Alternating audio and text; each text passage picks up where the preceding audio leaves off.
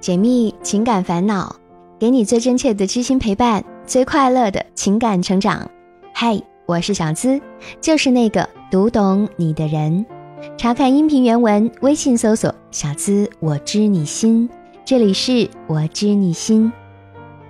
亲爱的小伙伴们，春节假期过得怎么样呢？今天继续和你说故事。小敏今年二十岁了。跟他的姐夫一起在新疆打工，他觉得姐夫啊一直管着他，让他很压抑。小敏是家里收养的孩子，姐姐比他大十三四岁，在他才一岁的时候，他姐姐就和姐夫认识了。那时候他们全家都在西安打工。认识一年之后，姐姐和姐夫结婚，生下了他们的第一个孩子，是个女儿。七年后又生了个女儿，直到二零一四年才生下了一个男孩。家里的经济条件不好，小敏的爸妈年纪也渐渐大了，所以生活的重担全都压在姐夫一个人身上。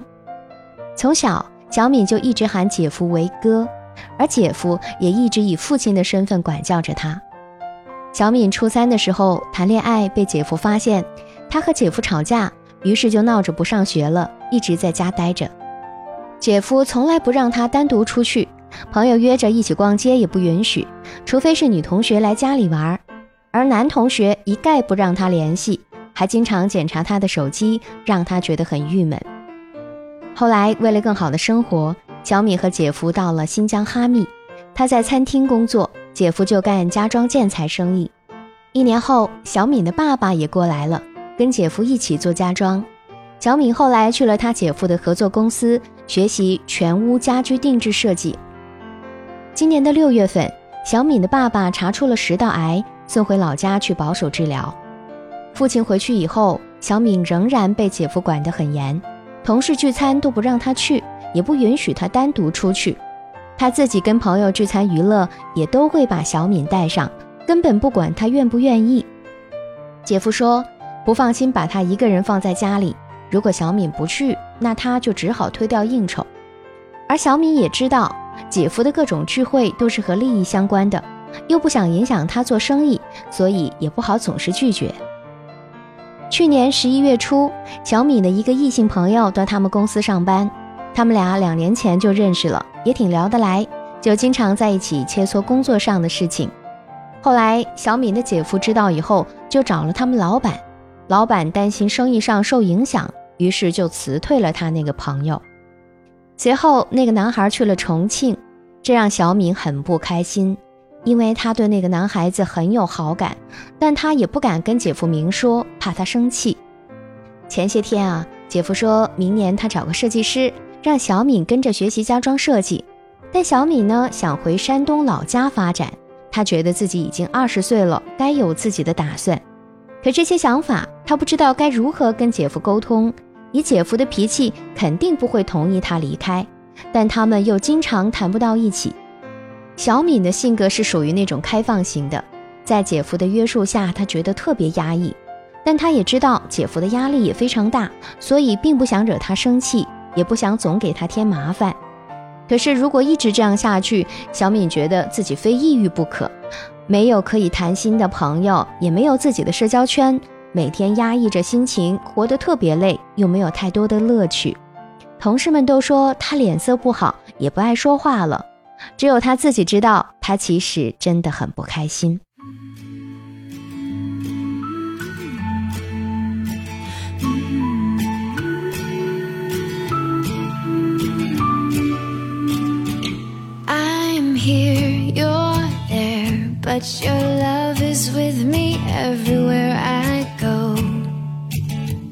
as i know.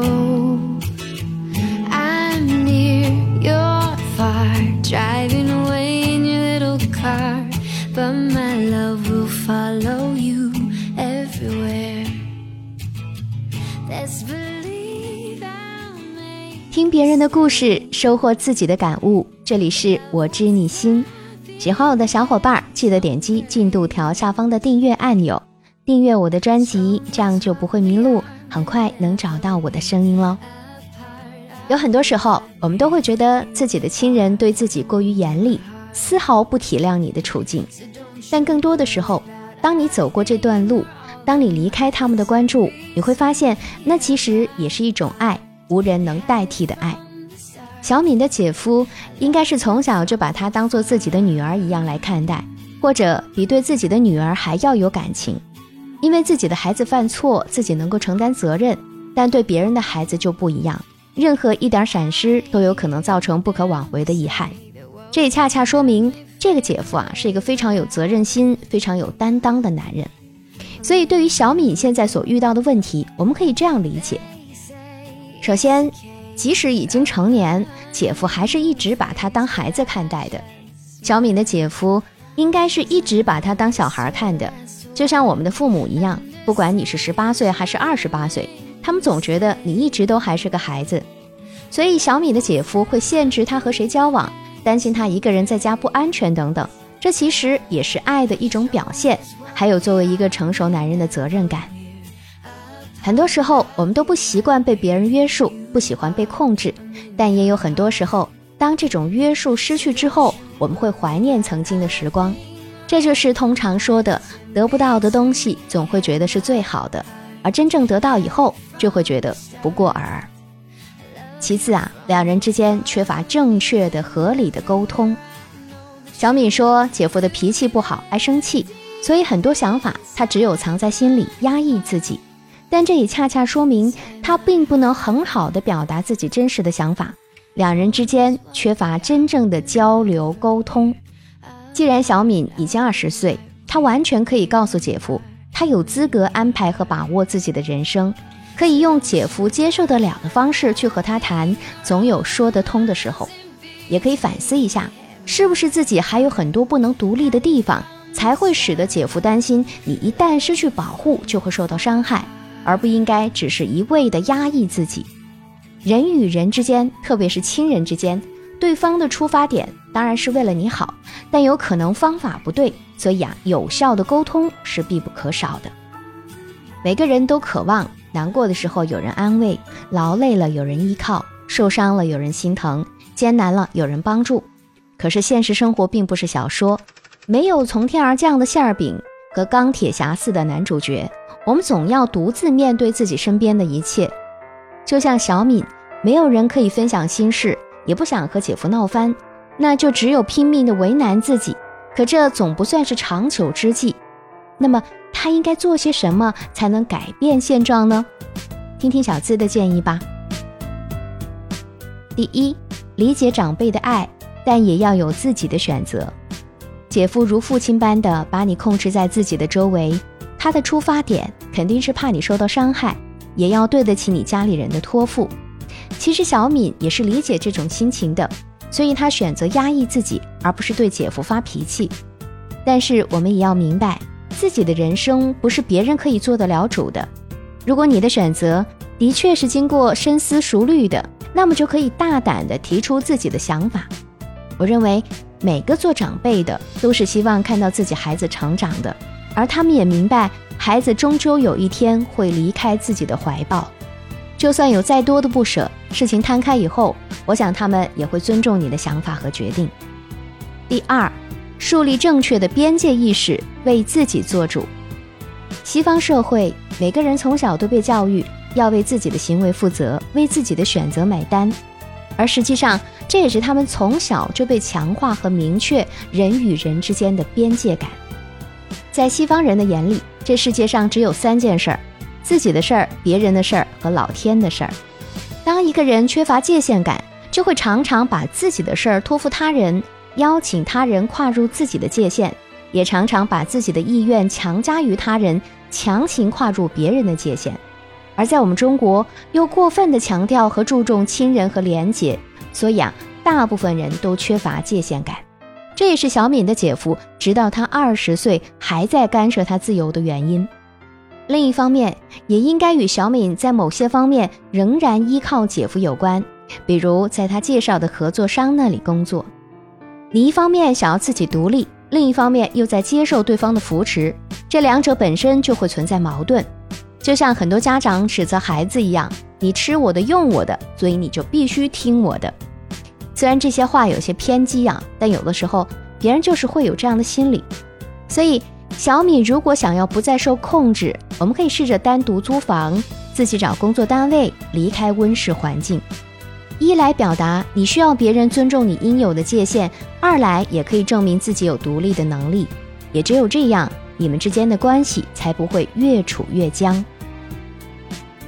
第三，强大自我，让控制式的爱自动消失。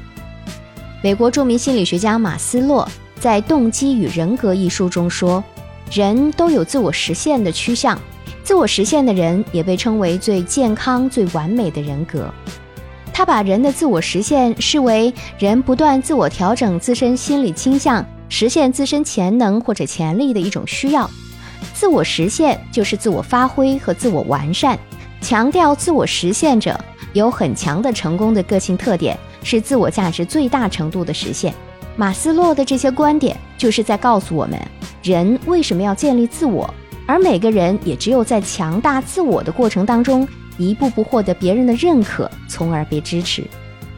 美国临床心理学家弗兰克尔说，人类最好的时刻，通常是在追求某一目标的过程当中。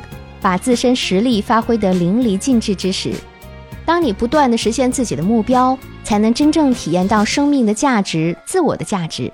而在这个过程当中，你也会一步步的趋向成熟，能够更多的分析利弊，让他人感受到你的成长。当你足够强大时，那些别人想要强加在你身上的东西，哪怕是过多的爱，都会自动失去温度，不再会使得你感到压抑。所以啊。与其在心里埋怨别人不能够真正的理解你，不如花时间去成长自己。二十岁说大不大，说小也不小，刚刚好可以形成自己独立价值观的时刻。如果你一直压抑自己的个性，那么很可能会对自己的成长不利。倒不如啊，狠下心做出点成绩，然后以此来表达出自己的观点，说不定对方就同意了呢。即使没有完全同意，能够为自己争取到一定的权利，也算是收获呀。姑娘，没有人能够一直庇护你，也没有人能够一直控制你。你自己的人生总要自己去走，这样才能不负青春，不负自己。本期节目也希望带给你更多的力量和帮助。喜欢这期节目，欢迎把我们的节目分享给你的小伙伴。如果你也有情感困惑，直接把你的故事发送至我的邮箱，就有机会成为故事的主角了。让小资亲自为你解密支招：幺七二八五二八四四 @QQ 点 com。想要查看本期节目的文字版，收听我的更多节目，都可以关注小资的微信公众号，直接搜索“小资我知你心”，是姿态万千的资。和我近距离互动，还可以在新浪微博同样搜索“小资我知你心”，解密情感烦恼，给你最真切的知心陪伴，最快乐的情感成长。我是小资，就是那个读懂你的人。下期节目我们再会吧，拜拜。